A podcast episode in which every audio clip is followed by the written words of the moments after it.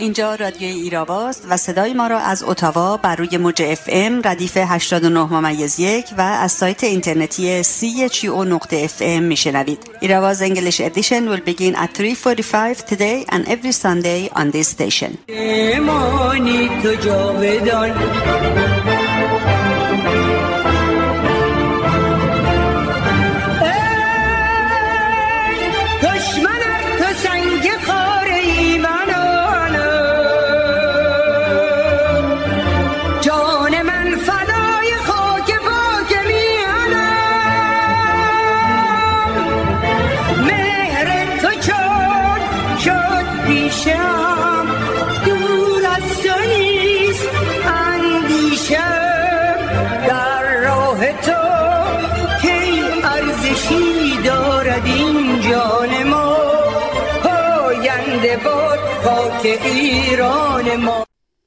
نازنینم به خیابان بازای بگذر از مسجد و میخانه و از کعبه و دیر. بگذر از وسوسه تنهایی. جمشید پیمان. با سلام و درود به شما شنوندگان گرامی رادیو ایراوا نرگس غفاری هستم و برنامه این هفته 23 آذر 99 برابر با 13 دسامبر 2020 رو آغاز می‌کنیم. پس از نگاهی به مهمترین رویدادهای هفته در خدمت آقای شهرام گلستانه از انجمن ایران دموکراتیک خواهم بود و برنامه این هفته رو با بخش انگلیسی به پایان می‌بریم.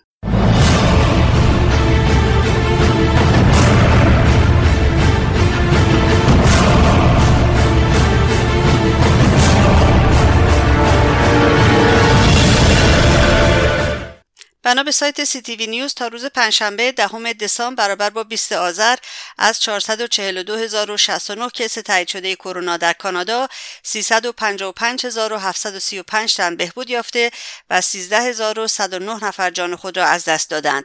به نقل از اطلاعیه شورای ملی مقاومت سازمان مجاهدین خلق ایران روز پنجشنبه 20 آذر اعلام کرد آمار جانباختگان کرونا در 470 شهر ایران از 181600 نفر گذشته است.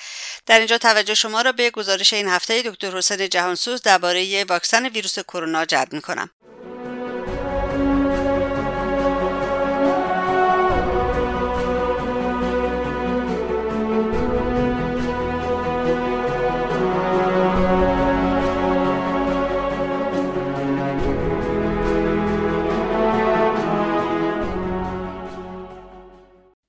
با سلام به خانم غفاری و شنوندگان عزیز رادیو ایراوا هفته پیش اداره بهداشت بریتانیا مجوز استفاده از واکسن کرونای کمپانی داروسازی فایزر را که مشترکاً با کمپانی آلمانی BioNTech تهیه کرده‌اند را صادر کرد. همینطور دولت فدرال کانادا روز چهارشنبه نهم دسامبر پس از بررسی دو ماهه داده های آزمایشات بالینی واکسن فایزر را ایمن اعلام کرد. کانادا پس از بریتانیا و بحرین سومین کشوری است که مجوز استفاده از این واکسن را صادر کرده است. بریتانیا از روز سهشنبه هشتم دسامبر واکسیناسیون را در انگلیس با کارمندان کادر درمانی و سالمندان آغاز کرد. به گفته رئیس بخش داروی خدمات سلامت ملی بریتانیا دو نفر از کارکنان بخش درمان پس از دریافت واکسن کرونا با آن واکنش نشان دادند اداره نظارت بر کیفیت دارو در بریتانیا توصیه کرده است. کسانی که سابقه آلرژی جدی دارند از زدن واکسن فایزر BioNTech خودداری کنند. معمولا از کسانی که حتی واکسن آنفلانزا هم می‌زنند همیشه سوال می‌کنند آیا به واکسنی قبلا آلرژی نشان داده اید یا نه؟ این اثر جانبی مشاهده شده در مورد دو شخص در انگلیس در آزمایشات بالینی واکسن فایزر که بر روی 44 هزار نفر تست شده مشاهده نشده است. اداره FDA آمریکا در روز پنجشنبه دهم دسامبر واکسن فایزر را بررسی می کند و در هفته دسامبر هم واکسن مادرنا را مورد بررسی قرار می دهد. در صورت صدور مجوز در عرض چند روز واکسیناسیون را در آمریکا شروع خواهند کرد. برای تهیه واکسن فایزر و همچنین مادرنا از پلتفرم messenger RNA استفاده شده است و این برای اولین بار در صنعت واکسن سازی است که از این روش استفاده می کنند. در این متد messenger RNA پس از تزریق به بدن شخص از سلول های انسان می خواهد که بر اساس نقشه که ارائه می دهد پروتئینی به نام spike protein بسازند. سیستم ایمنی بدن با دیدن spike protein که آنتیژن است به تصور اینکه ویروس کرونا 19 وارد بدن شده است آنتی‌بادی یا پادتن می‌سازد. دو کمپانی دیگر آمریکایی به نامهای جانسون جانسون و نوواوکس هم در مرحله سوم مطالعات بالینی تهیه واکسن هستند. این دو کمپانی به جای استفاده از messenger RNA از spike protein استفاده کردند کمپانی آسترازنیکا انگلیس هم spike protein را برای تهیه واکسن به کار برده است. در صورت که همه چیز خوب پیش برود کمپانی جانسون جانسون و نوواوکس در سه ماه اول سال 2021 واکسنی برای ارائه به اشخاص خواهند داشت. واکسن کمپانی فایزر BioNTech بایستی در حرارت منهای 70 درجه سانتیگراد حمل و نقل و نگهداری بشود به این منظور از جعبه های عایق استفاده می کنند که داخل آن یخ خشک یا dry ice که گاز کربنیک جامد است و درجه حرارت آن منهای 78 درجه سانتیگراد است ریخته و واکسن را داخل این جعبه حمل و نقل و نگهداری می کنند. این جعبه ها مجهز به جی پی اس هستند و در ضمن حمل و نقل و نگهداری در هر محلی از جهان به وسیله مرکز کنترل ایجاد شده در فایزر درجه حرارت داخل جعبه دائما کنترل می شود. واکسن کمپانی مادرنا در حرارت منهای 20 درجه سانتیگراد حمل و نقل و نگهداری می شود و برای 6 ماه در این درجه حرارت پایدار است. کمپانی داروسازی فایزر با تبدیل واکسن مایع که بایستی در منهای 70 درجه سانتیگراد نگهداری بشود به حالت جامد می تواند آن را در داخل یخچال و یا حتی در درجه حرارت اتاق برای چند ماهی نگهداری کند تبدیل واکسن مایع به پودر جامد را freeze dry یا lyophilization می‌گویند در این روش واکسن مایع را در درجه حرارت پایین منجمد کرده و با وکیوم بسیار قوی آب واکسن منجمد شده را تسعید می کنند و به این طریق واکسن جامد تهیه می شود. احتمالا واکسن فریز درای فایزر تا اواخر سال 2021 آماده خواهد شد. چندین کمپانی دیگر هم در کشورهای مختلف جهان در حال تهیه واکسن می باشند. با تهیه واکسن و تزریق آن به اشخاص احتمالا تا پایان سال 2021 به شرایط عادی برخواهیم گشت و ویروس کرونا کنترل خواهد شد. موفق باشید. با تشکر از همکاری ارزشمند دکتر جهانسوز رویدادهای هفته رو پی می‌گیریم. در آخرین جلسه از دادگاه دیپلمات تروریست رژیم اسدالله اسدی روز جمعه چهار دسامبر برابر با 14 آذر وکیل وی به خبرگزاری فرانسه گفت که حکم او قرار است 22 ژانویه اعلام شود. دادستان فدرال بلژیک از دادگاه درخواست 20 سال زندان برای اسدالله اسدی و 18 سال زندان برای زوج همکار او امیر صدونی و نسیم نامی و برای مهداد عارفانی 15 سال حبس درخواست کرده است. اسدالله اسدی 48 ساله که از دیپلمات‌های رژیم ایران مستقر در وین بود از طرف دادستانها متهم شده که مغز متفکر نقشه خونسا شده بمبگذاری در گرد همایی سازمان مجاهدین خلق در سال 2018 بوده است. پس از بخش خبر در خدمت میهمان این هفته رادیو ایراوا به این موضوع و همچنین علنی شدن نامه هفتن از گزارشگران سازمان ملل به رژیم ایران خواهیم پرداخت. در روز سوم سپتامبر 2020 برابر با 13 شهریور 99 هفتن از کارشناسان حقوق بشر ملل متحد نامه‌ای به رژیم ایران درباره استمرار خودداری از برملا کردن سرنوشت و محل هزاران نفر که به طور قهری ناپدید شده و سپس در سال 1367 به طور فراقانونی اعدام شدند به جد ابراز نگرانی کردند.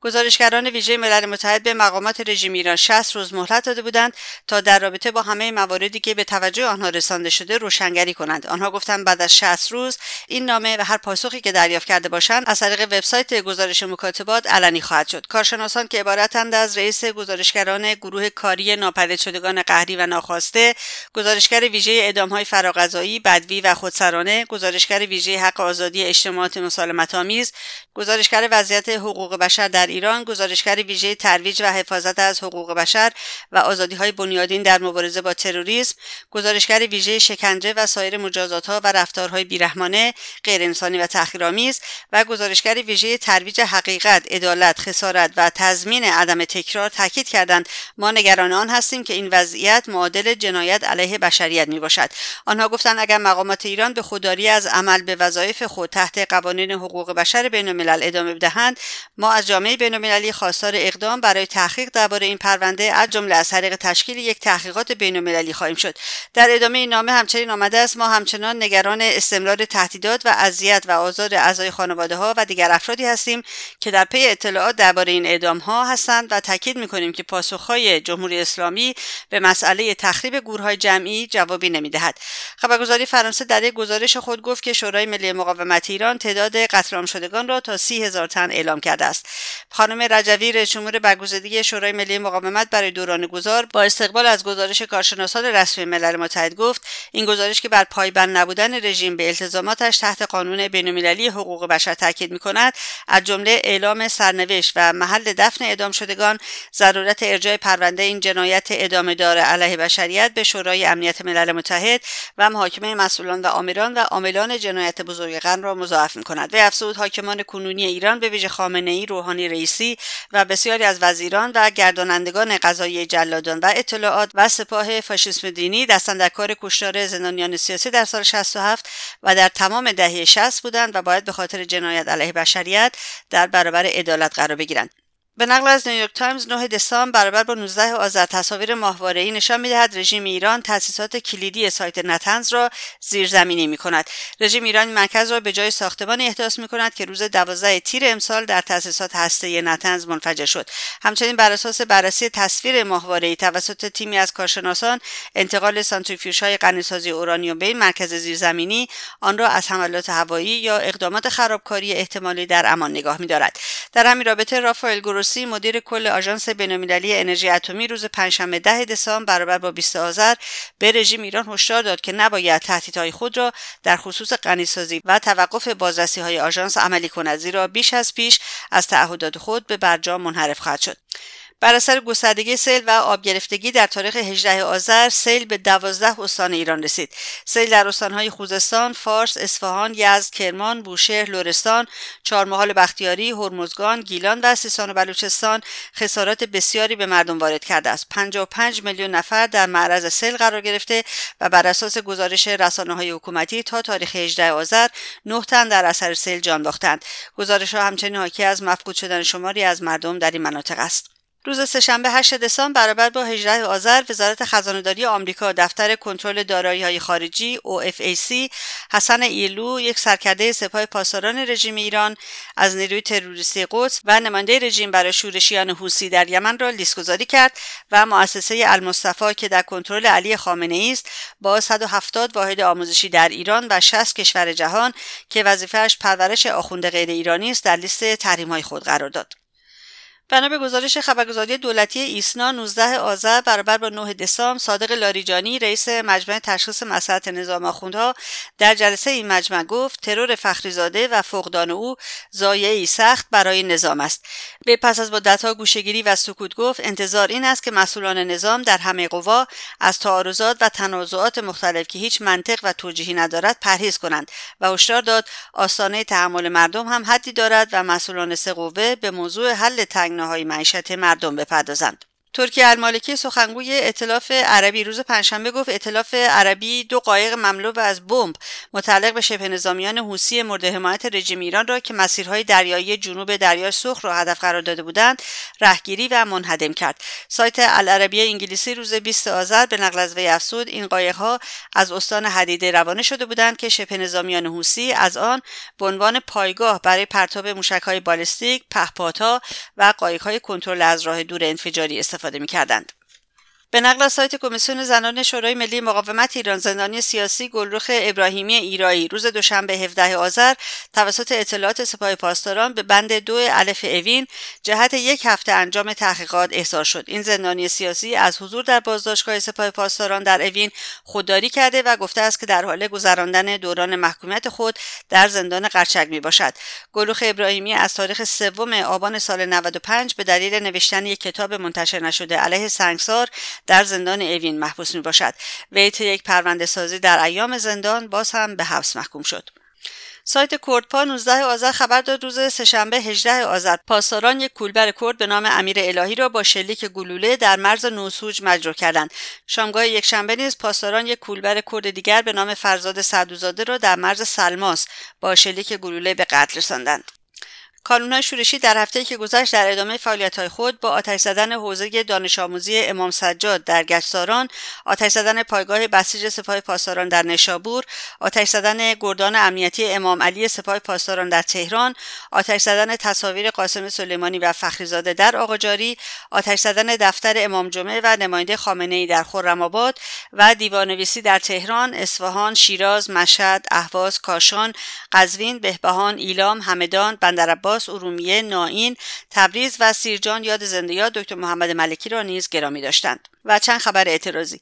روز چهارشنبه 19 آذر اشایر سنگسر سمنان نسبت به کمبود خوراک برای دامهایشان کارگران قطار شهری اهواز نسبت به عدم دریافت ماها حقوق جوانان بیکار در شوشتر و بهبهان در مقابل پالایشگاه بیدبلند دو رانندگان اعتصابی تانکرهای سوخت در اسلام آباد غرب عراق همدان کرمانشاه و قصر شیرین نسبت به کمی کرایه ها غارت شدگان شرکت خودرو آزیکو و رانندگان تاکسی در کیش جوانان جویای کار نسبت به استخدامهای غیرمعمولی سفارشی برای دومین روز پیاپی با بستن جاده به روی سرویس های کارکنان شرکت کشت و صنعت خمینی در شوشتر تجمعات اعتراضی برگزار کردند و این بود نگاهی به مهمترین رویدادهای هفته برای دسترسی به پادکست برنامه های ایراوا به وبسایت ما رادیو ایراوا مراجعه بفرمایید و رادیو ایراوا رو هم در شبکه های اجتماعی یوتیوب، فیسبوک، توییتر، ویمیو، تلگرام، پینترست و اینستاگرام دنبال کنید. لطفا ایستگاه رادیویی CHO رو در توییتر و فیسبوک هم دنبال کنید. شیخک خون خار زمان دزد دقل کار جهان. دیو ستم کار توی ظالم و منفور.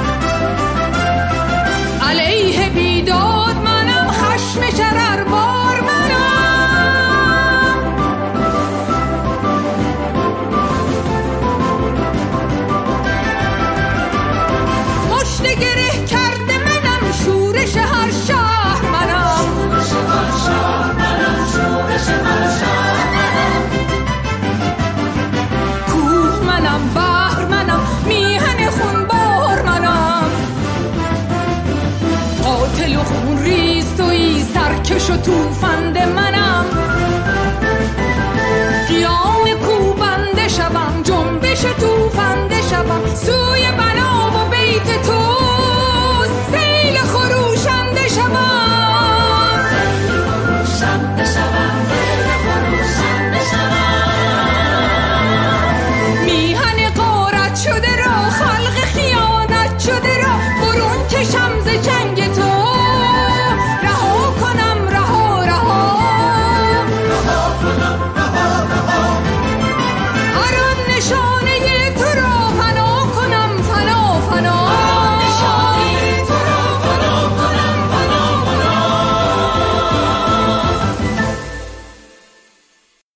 ترانه شیخک خونخوار شنیدیم با صدای خانم گیسو شاکری کار زیبا از استاد محمد شمس. شعر این ترانه هم سروده آقای محمد قرایی است. چنانچه دنبال کرده باشید در دو هفته گذشته با میهمانان رادیو ایراوا به دادگاه دیپلمات تروریست رژیم ایران اسدالله اسدی و سهمدستش یعنی امیر سعدونی و همسرش نسیمه نعامی و مهداد عارفانی در بلژیک پرداختیم و اهمیت این دادگاه رو از ابعاد مختلف مورد بررسی قرار دادیم. این هفته در خدمت آقای شهرام گلستانه مدیر انجمن ایران دموکراتیک به واکنش ها نسبت به این دادگاه در کانادا می‌پردازیم. از اونجایی که قطعنامه لیستگذاری تروریستی سپاه پاسداران که دو سال پیش از طرف پارلمان فدرال کانادا با رأی اکثریت آرا مورد حمایت قرار گرفت هنوز عملی نشده. می‌خوایم ببینیم که دادگاه بلژیک چه تأثیری بر اون خواهد داشت. و همینطور اهمیت نامه هفت گزارشگر سازمان ملل به رژیم ایران چیه و آیا این اقدام می‌تونه پرونده نقض حقوق بشر رژیم رو به شورای امنیت سازمان ملل متحد ببره؟ از شما دعوت می‌کنم به این گفتگو که روز چهارشنبه 9 دسامبر ضبط شده توجه کنید. سلام می‌کنم آقای شهرام گلستانه. خیلی ممنونم که برای این گفتگو وقت باز کردید و به رادیو ایراوا هم مثل همیشه خیلی خیلی خوش آمدید. منم سلام می‌کنم خدمت شما و خدمت همه شنوندگان رادیو ایراوا. از اینکه مجددا در خدمت شما هستم بسیار خوشحالم. آقای گلستان در رابطه با دادگاه اسدی تمام رسانه های جهان در این مورد گزارش تهیه کردن و به حال مواضع دولت خودشون رو هم به نحوی انکاس دادن.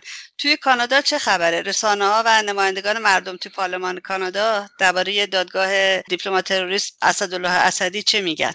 من این بخش رو در واقع دو قسمت می‌کنم. یکی رسانه ها البته انعکاساتی بوده به نقل از خبرگزاری ها اینا انعکاسات مستقل خودشون رو خیلی کم داشتن.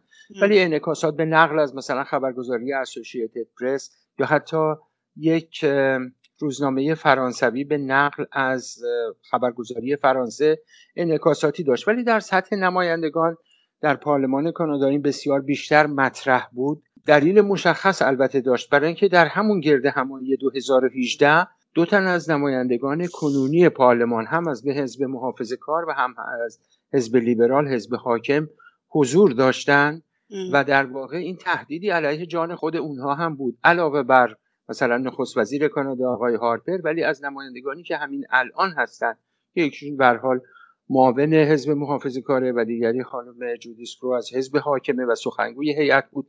به همین دلیل انعکاس در بین نمایندگان زیاد بوده. به صورت بحث پارلمانی نبوده ولی در بین خود نمایندگان و درخواست از دولت برای اتخاذ مواضع قاطع در مورد تروریسم زیاد بوده در بین نمایندگان.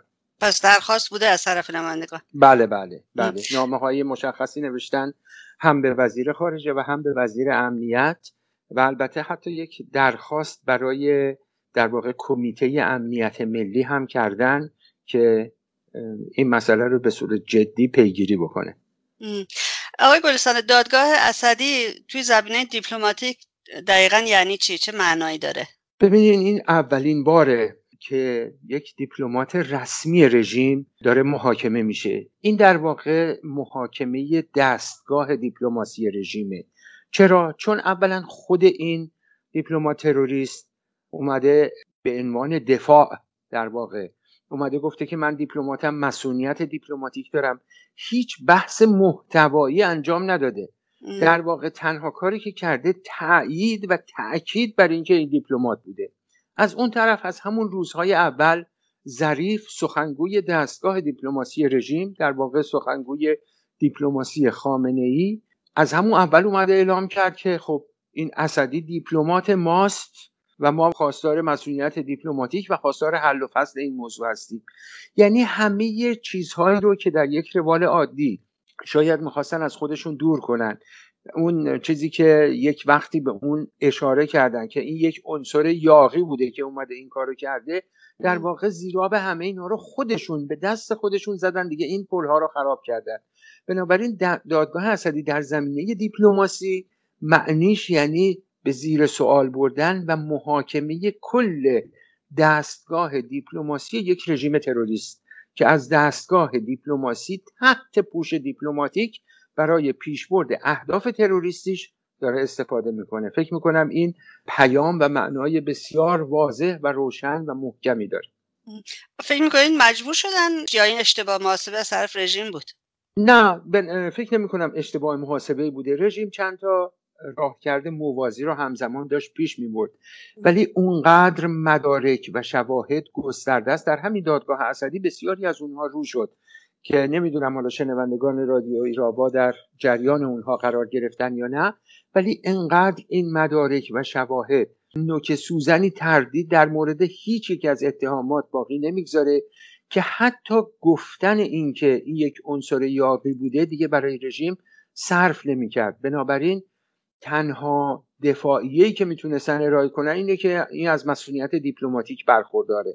حتی وقتی یه جایی دیدن تو همین زمینه هم زیاد کارشون پیش نمیره شروع به تهدید کشورهای خارجی و کشورهای اروپایی کردن. خود اسدی در مصاحبهش با پلیس گفته بود که اگر من رو مقصر بدونین نیروهای نیابتی یا پراکسیز در سراسر خاور میانه اقداماتی خواهند کرد. ولی بعد سفارت رژیم از دست باشگی اومد همین رو هم گفت نه شما اشتباه برداشت کردین.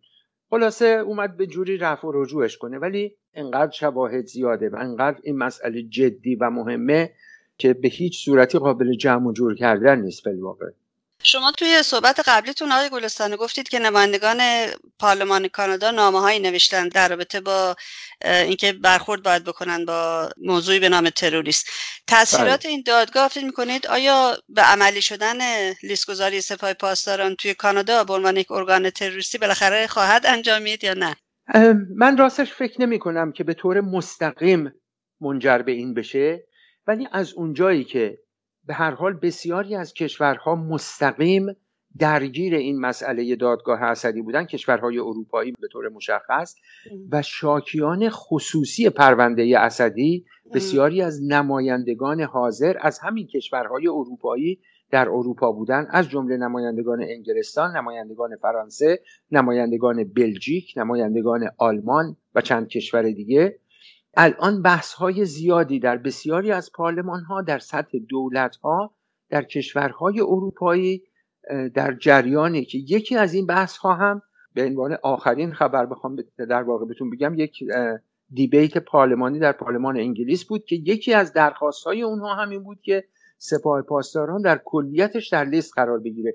فکر می‌کنم یک سری اقدامات سراسری در این زمینه به این راه خواهد برد که کانادا هم در واقع به قولی که خودش داده بود و به قطنامه پارلمان که حتی خود آقای ترودو هم امضا کرد مجبور میشه گردن بذاره و زودتر سپاه رو در لیست تروریستی قرار بده. امیدواریم. آقای گلستانه می‌دونیم که این دادگاه اسدالله اسدی از نظر بینالمللی سیاسی دیپلماتیک و همونطور که الان شما توضیح دادید خیلی دادگاه مهمی هست و پیامدهای زیادی برای رژیم داره. فکر می‌کنید رژیم به خاطر همین ابعاد چقدر تا حالا هزینه متحمل شده و در آینده چه پیامدهایی براش خواهد داشت؟ من فکر می‌کنم تازه هنوز رژیم شاید خودش هم نفهمیده باشه که چه هزینه ها و عواقب سنگینی این مسئله براش در پیش خواهد داشت. همین الانش هزینه های بسیار سنگینی رو متحمل شده. یعنی به راحتی ما ببینیم داریم دادگاه در اروپا رو داریم راجبش بحث می‌کنیم. که سیاست عام اتحادیه اروپا نسبت به رژیم سیاست مماشات بوده. ولی از اونجایی که این دادگاه و نوع عمل عمل تروریستی اونقدر شنی و اونقدر وقاحت بار توسط دیپلمات رسمی این رژیم با همه شواهدی که در دادگاه ارائه شد بوده که دیگه جای برو برگرد برای هیچ کس باقی نمی‌گذاره. در واقع می‌خوام بگم که ببینید این دادگاه حتی دست اصحاب مماشات رو میبنده. بیش از اینکه حتی دست خود رژیم رو ببنده.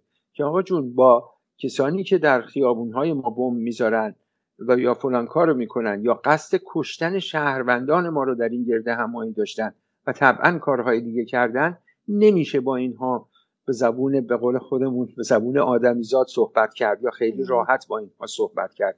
بنابراین هزینه های بسیار سنگینی داشته و کماکان خواهد داشت. این رو بیش از همه در جنگ و جدال های داخلی خود رژیم. مثلا مقالاتی که در روزنامه کیهان یا جمهوری اسلامی یا شبیه به این منتشر شده میشه فهمید.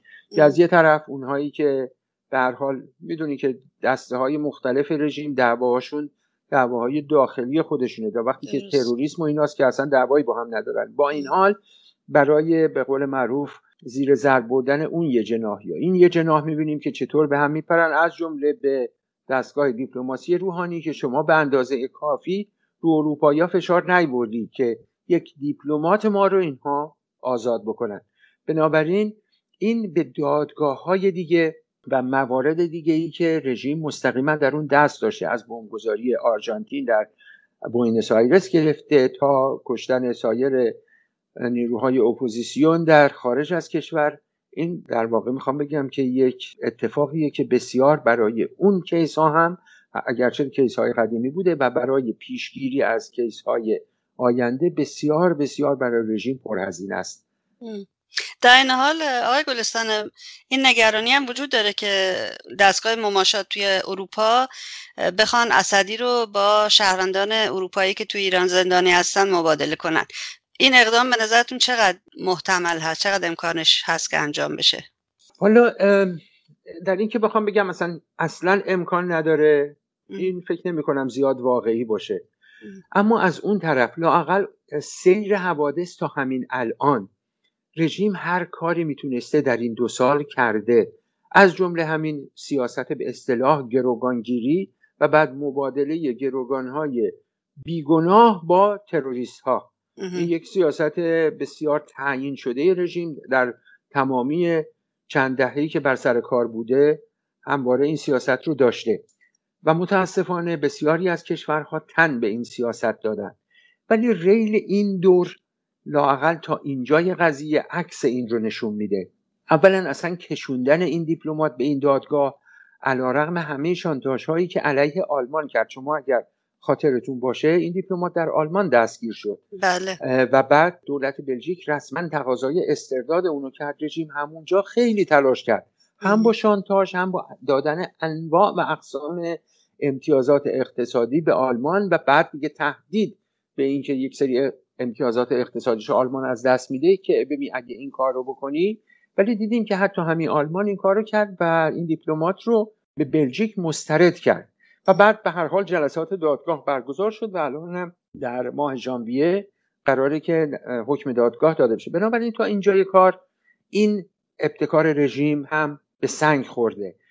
و تا اینجای کار حتی به لحاظ سیاسی دولت بلژیک اومد اعلام کرد رسما که دستگاه قضایی ما یک مغازه نیست که جنس رو توش رد و بدل بکنن و پول بدن جنس بگیرن.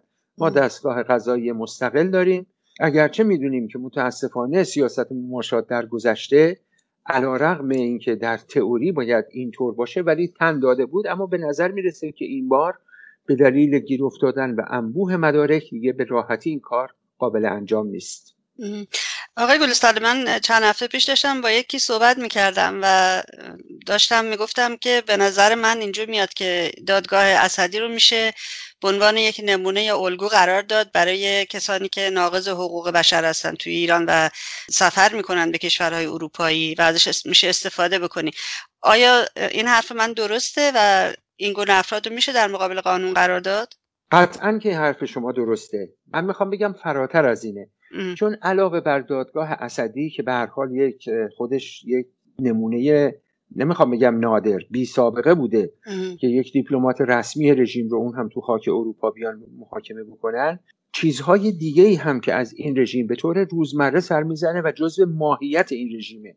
من جمله دخالت در کشورهای دیگه صدور تروریسم نقض حقوق بشر به هر حال همه کارهایی که انجام میده دست بسیاری از قدرت های مماشاتگر رو میبنده و اتفاقا راه رو برای دادگاهی کردن و محاکمه ناقضین حقوق بشر باز می‌کنه. ولی همراه با این شما می‌بینید که اتحادیه اروپا این قانونی که معروف به قانون مگنیتسکی هست رو البته کانادا این رو دو سه سال پیش تصویب کرد به همت محافظ کاران و البته لیبرال هم بهش رأی دادن. و بله. این قانون مجازات افراد فاسد دولت های خارجی و کسانی که در نقض گسترده حقوق بشر دست داشتنه. که این رو هم اتحادیه اروپا تصویب کرد حالا عملی کردن و اجرای کرد یعنی الان یک ابزار دیگه اروپا برای دادگاهی کردن این گونه افراد در اختیار داره. دادگاه اسدی هم به اون اضافه میشه. بقیه فعالیت های بی ثبات کننده و مخرب رژیم هم به اون اضافه میشه و در واقع این راه رو هموارتر می‌کنه. اما طبیعتا مثل هر کار دیگه فکر می‌کنم که این هم به همت همه ایرانیان خارج از کشور به خصوص اونهایی که خواستار براندازی این رژیم هستند برمیگرده که در تمامی این زمینه ها این موارد رو بیشتر برای سیاستمداران غربی روشن بکنن. دادگاه اسدالله اسدی در رابطه با توطعه بمبگذاری بود در گرد همایی مقاومت ایران در سال 2018 کمیسیون امنیت و ضد تروریسم شورای ملی مقاومت همین چند روز پیش توی یک اطلاعیه خبر از یک توطعه تروریستی دیگه تو آلمان داد آقای گلستانه. در این باره برامون بله. یکم توضیح بدید و اینکه اصولا چرا رژیم دست به چنین کارهایی می‌زنه. نکته شما بسیار درسته. اتفاقا این اطلاعیه رو من به دقت خوندم. خود دادگاه اسدی و همینطور این اطلاعیه که به هر حال بعد از گیر افتادن اسدی توسط یکی از هموطنان در واقع اطلاعاتش به دست شورای ملی مقاومت رسیده بود بسیار روشنگر از نقشی که رژیم و وزارت اطلاعات و سپاه پاسداران اجرا می‌کنند. وزارت اطلاعات نقش خاص داره اون هم جمعآوری اطلاعات و کار شیطان سازیه از جمله با بکارگیری شبکه خبرنگاران دوست و بعد با بکارگیری ایرانیانی که به اسم پناهنده رژیم اینها رو در واقع سر داده در جمع ایرانیان خارج از کشور ولی با بردن و اووردن مستمر اونها به ایران و بعد با پیشنهاد کمک های مالی هنگفت. از جمله در همین دادگاه اسدی یکی از مواردی که به اون نسیمه به اصطلاح اون زنی که نسیمه اینها بود بله. داده بودن این بود که خب ما کمک های کمک نه ما بعد از این عملیات برای هر کدوم از اینا یه اسم مستعار یا یه اسم رمزی داشتن به اصطلاح. اما اونقدر همینا مسخره بود که هر کسی که اندک چیزی داشته باشه حتی با خوندن اون شواهد می‌تونه بفهمه که منظور چیه. این که خلاصه شما رو میبریمتون و حسابی بهتون رسیدگی می‌کنیم و هرچی کم بود داشتین بهتون میدیم. خب همین کار رو رژیم در آلمان هم از سالها پیش کرده و الان با این افشاگری بیشتر روشن شد که با دادن پول و تحریک به جمعآوری اطلاعات به قصد عملیات تروریستی. چون رژیم اطلاعات رو و در واقع شیطانسازی علیه مقاومت رو با یک قصد و هدف داره انجام میده. اگه فقط بحث به قول خودمون و خیلی آمیانه بخوام بگم فوش و فوشکاری و یا این صحبت ها بود که خب باشه بالاخره انقدر تو دنیا آدمای زیاده که هستن که انواع اقسام صحبت ها رو می‌کنن. ولی بحث رژیم این نیست. بحث شیطان سازیش مقدمه بر عملیات تروریستیه. همینطور که زمانی که اشرف بود می‌دیدیم درست قبل از عملیات نظامی علیه اشرف یا موشکباران یا چیزهای شبیه به این یا کارهای تروریستی یا حمله نیروهای مزدور خودش یک سری شیطان سازی در کشورهای غربی صورت می‌داد که این رو بتونه کمرنگ یا موجه جلوه بده. و الان هم این یکی از کارهاشه و طبیعتا جمعآوری اطلاعات از فعالین مقاومت یکی دیگه از کارهاش به قصد عملیات تروریستیه. چون رژیم بود و نبود خودش رو در بود و نبود آلترناتیوش یا مقاومت و شورای مقاومت می‌بینه و به همین دلیل از هر کاری برای اون فروگذار نمی‌کنه. یعنی در واقع رژیم داره به این ترتیب هسته های خفته خودش رو تو خاک اروپا بیدار می‌کنه نه؟ دقیقا همینطوره. البته من حتما باید اضافه کنم که فقط خاک اروپا نیست. کانادا از اون بی بهره نبوده و نخواهد بود و بنابراین این هشداریه به همه هموطنان اتفاقا که حواسشون در کانادا و حتی امریکا هم به همین هسته های خفته و نوع و فعالیت های مشکوک مزدوران رژیم باشه که در پوشهای مختلف به این کارها ادامه میدن. چندی پیش بود که دیدیم یکی از همین مزدوران این رژیم با پولشویی هنگفت مشخص شد که در حال برای رژیم پولشویی می‌کرده و بعد با سایر عناصر وابسته به رژیم یا لابی های رژیم روابط بسیار چفت و تنگ داشته و این تازه به قول ما نوک کوه یخ اون چیزیه که بسیاری از هموطنان از اون اطلاع دارن و می‌دونن که بسیار بیشتر از اینها مطرحه. برای شنوندگان ما منظور کیس اونقایی بود که بله بله. روزنامه گلوبال, گلوبال خبرش داده بود. بله بله. و البته خب case ی بود که همونطور که گفتم این تازه فقط نوک کوه یخ اینجور case هاست و بسیاری از این موارد به خصوص در کلان شهرهای کانادا مشاهده شده.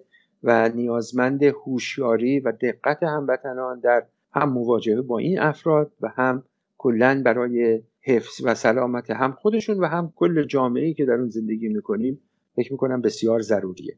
درسته. ولی نام کانادا رو هم داره خراب می‌کنن آقای گلستانه.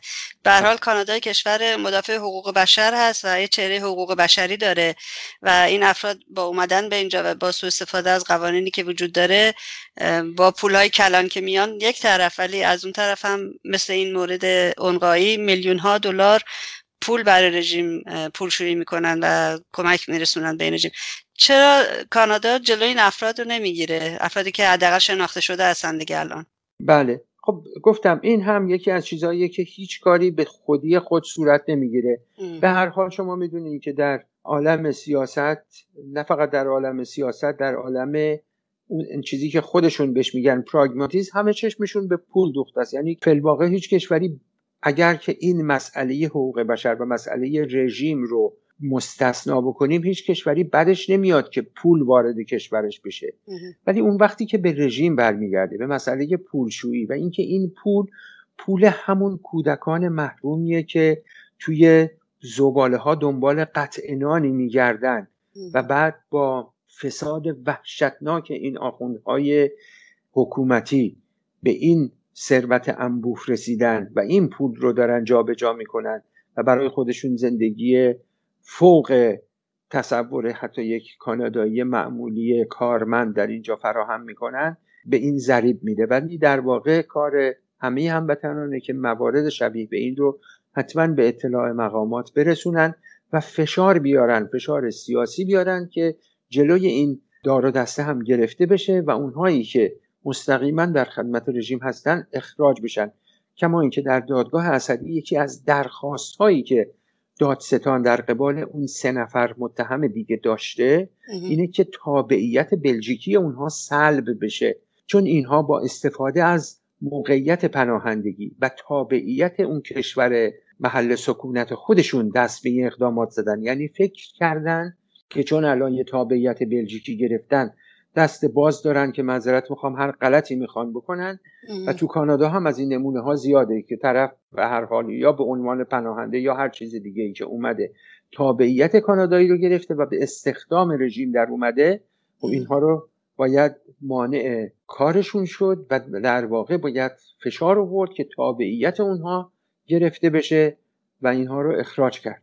و در واقع این کاریه که فکر می‌کنم با بستگی به همت همه هموطنانمون به طور مشترک داریم. درست. اگه یادم باشه درست چند سال پیش موقعی که محافظ کاران دولت رو در دست داشتن در کانادا یه طرحی نخست وزیر داد که ولی اون می‌خواست که به طور اتوماتیک کسانی که به داعش میپیوندن به طور اتوماتیک تابعیتشون لغو بشه که این صورت نگرفت. اگه اشتباه نکنم. درست میگم موضوع بله درست میگین بله البته فراتر از داعش هم بود. اتفاقا این کیس در مورد ایران و کسانی که پناهنده از ایران اومدن هم به نوعی بود. ولی با توجه به مجموعه تحولات زیاد این مسئله پیش نرفت و با دولت کنونی که به حال تقریبا کامل این خط کار روش توقف کرد ولی خارج از بحث حزبی میشه کماکان موارد مشخص رو هم به اطلاع مقامات رسون هم اون رو برجسته کرد در رسانه ها در رسانه های اجتماعی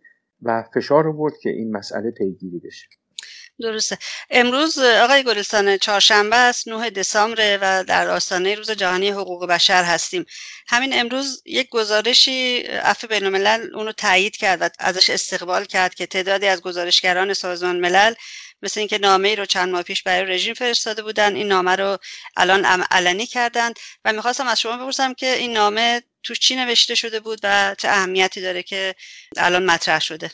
ببینید این نامه فوق العاده مهمه. این نامه در رابطه با قتل عام زندانیان سیاسی در سال 67 یا 1988 و همونطور که اشاره کردین تعدادی از گزارشگران موضوعی سازمان ملل از جمله گزارشگر ویژه سازمان ملل در امور حقوق بشر در ایران آقای جاوید رحمان و سایر گزارشگرهای موضوعی. مثلا گزارشگر ویژه در مورد رفع تمامی مجازات های بیرحمانه غیر انسانی یا گزارشگر ویژه در مورد ناپدید شدگان اجباری و اعدام و شبیه به این فکر می‌کنم هفت گزارشگر ویژه بله. بودن که این نامه رو امضا کردن و در اون به موارد بسیار مهمی اشاره کردن.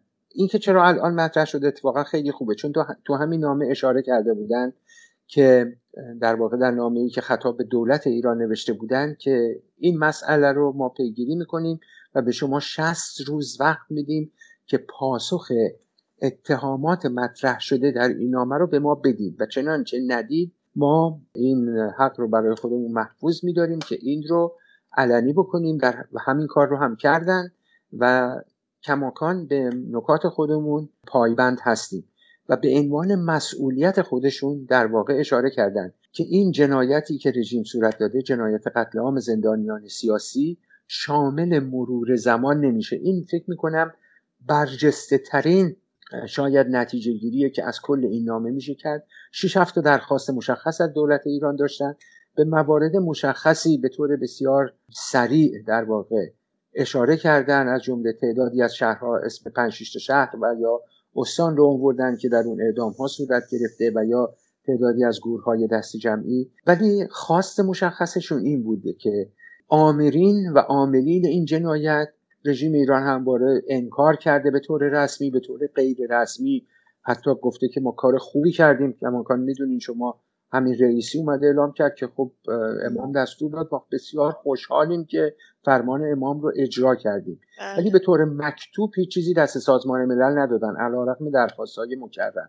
به هر حال اعلام کردن که این شامل مرور زمان نمیشه و تا زمانی که آمرین و عاملین به دست عدالت سپرده نشدن هر چند سال هم که طول بکشه شامل مرور زمان نمیشه. فکر می‌کنم این واقعا یک نقطه عطفیه در کارزار دادخواهی که از شاید از سال 2016 اوج بی سابقه ای به خودش گرفت و خانم مریم رجبی روی این خیلی تاکید داشت از زمانی که نوار صوتی منتظری منتشر شد و همینطور ادامه داشته تا الان.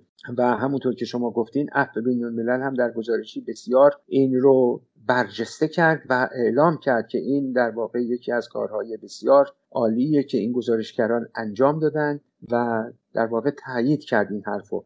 یه نکته ای که می‌خوام بگم در این نامه گزارشگران به اون اشاره کرده بودن و جای خوشبختی اینه که در واقع از خود دستگاه سازمان ملل و بیعملی اون در سالهای گذشته انتقاد کردند و اعلام کردن. حتی در سال 1989 یعنی یک سال بعد از این ماجرا با اینکه سازمان ملل در جریان این واقعه حالا شاید نه به این ابعاد ولی قرار داشت ولی چشمش رو روی اون بست.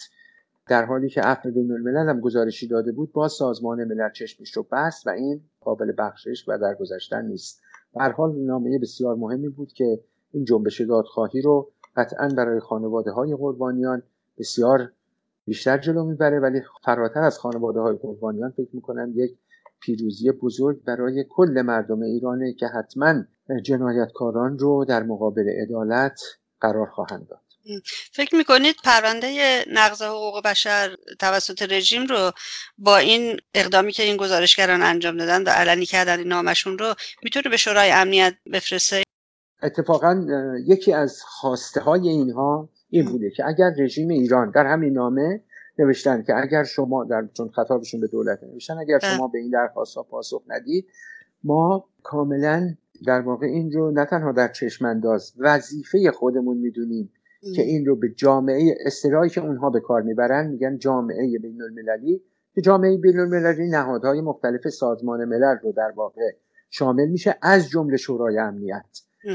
و این رو به اونها ارجاع خواهیم داد چون نیازمند پیگیری جدیه در همین نامه دو تا در واقع زمینه داره که در زمینه دومش فلواقع اشاره کردن به بخشی از قوانین حقوق بشر بین الملل که قوانینیه که خود این رژیم هم در واقع امضا کرده حالا در یک سالی یا از دستش در رفته. به هر حال به عنوان یکی از امضا کنندگان یا به قول انگلیسی سیگنچری به این قوانین اینها رو گفتن که حق خودمون می‌دونیم و از جامعه بین المللی می‌خواهیم که در این زمینه اقدام بکنه تا به این خواسته ها برسیم. و همونطور که گفتم یکی از این خواسته ها در مقابل عدالت قرار دادن عاملین و عاملینه که همونطور که می‌دونین خب عاملین و عاملین این جنایت الان در رأس قوای همین حکومت جنایتکار قرار دادن. از رئیسیش گرفته تا بقیه دستندرکاران هم قضایی هم سیاسی هم نظامی همه اونها در رأس همین حکومت هستند و به کار خودشون دارن ادامه میدن. دقیقا. امیدواریم به زودی همه اینها رو در مقابل ترازوی عدالت ببینیم آقای گلستانه حتما. خیلی ممنونم از وقت و توضیحات مفیدی که دادید مثل همیشه. براتون روز خوبی رو آرزو دارم. خواهش می‌کنم. مجددا تشکر می‌کنم از شما و امیدوارم که شما هم روز خوبی داشته باشید. آنچه شنیدید گفتگوی رادیو ایراوا بود با آقای گلستانه. پادکست برنامه های ما رو در وبسایت رادیو ایراوا دات کام دنبال کنید. از اینکه ما رو در برنامه این هفته همراهی کردید ازتون بسیار متشکرم و توجهتون رو به بخش انگلیسی ایراوا جلب می‌کنم. تا هفته آینده و برنامه دیگه روز و شب شما همراه با بهروزی و سلامتی و زنده باد آزادی. Good afternoon. My name is Narjas Ghaffari, and you're listening to Radio Irava on CHUO 89.1 FM and CHUO.FM in Ottawa. Today is December 13, 2020.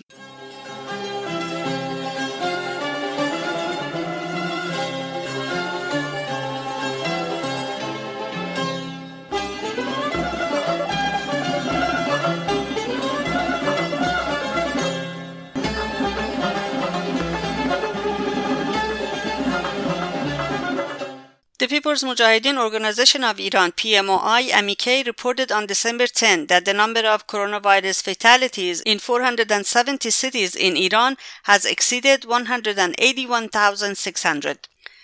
Heavy flash floods devastated 12 Iranian provinces. By December 8, flood engulfed at least 12 Iranian provinces, including Khuzestan, Fars, Isfahan, Yazd, Kerman, Bushehr, Lorestan, Charmahal Bakhtiyari, Hormozgan, Gilan, and Sistan Baluchistan, and inflicted heavy damages on the residents. At least 55 million people have been affected by the flash floods, and based on the regime's media, nine people have perished. The province of Bushehr in the south has been hit the hardest, with 8,000 residential units damaged. Two thirds of the city of Wahdatiye is immersed underwater. Most people have taken to their rooftops, fearing for their lives. In the province of Khuzestan, the Imamport and the city of Chamran have suffered the most damages. A total of 8,000 residential units have been damaged in Khuzestan too.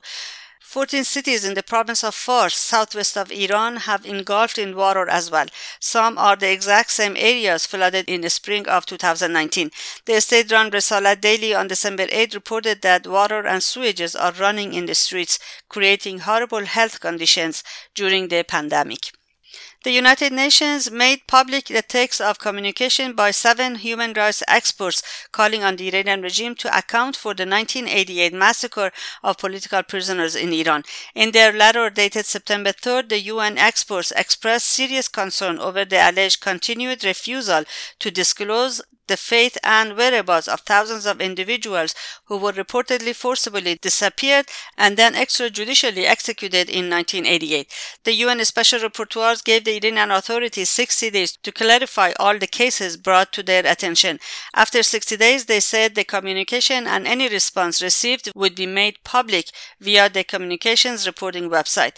They will all be subsequently made available in the usual report to be presented to the Human Rights Council. The measures by UN experts comes in the wake of decades of efforts by the Iranian resistance to have the regime hold accountable for the massacre of 30,000 political prisoners in 1988 in Iran. The experts reiterated, we are concerned that the situation may amount to crime against humanity. They say if the Iranian authorities continue to refuse to uphold its obligations under international human rights law, we call on the international community to take action to investigate the cases, including through the establishment of an international investigation. Political prisoner Gulrukh Irai, who has been summoned to Avin Ward 2A on December 7th by the IRGC intelligence Islamic Revolutionary Guard Corps has refused to do so and said she is presently serving her sentence in Qarchak prison.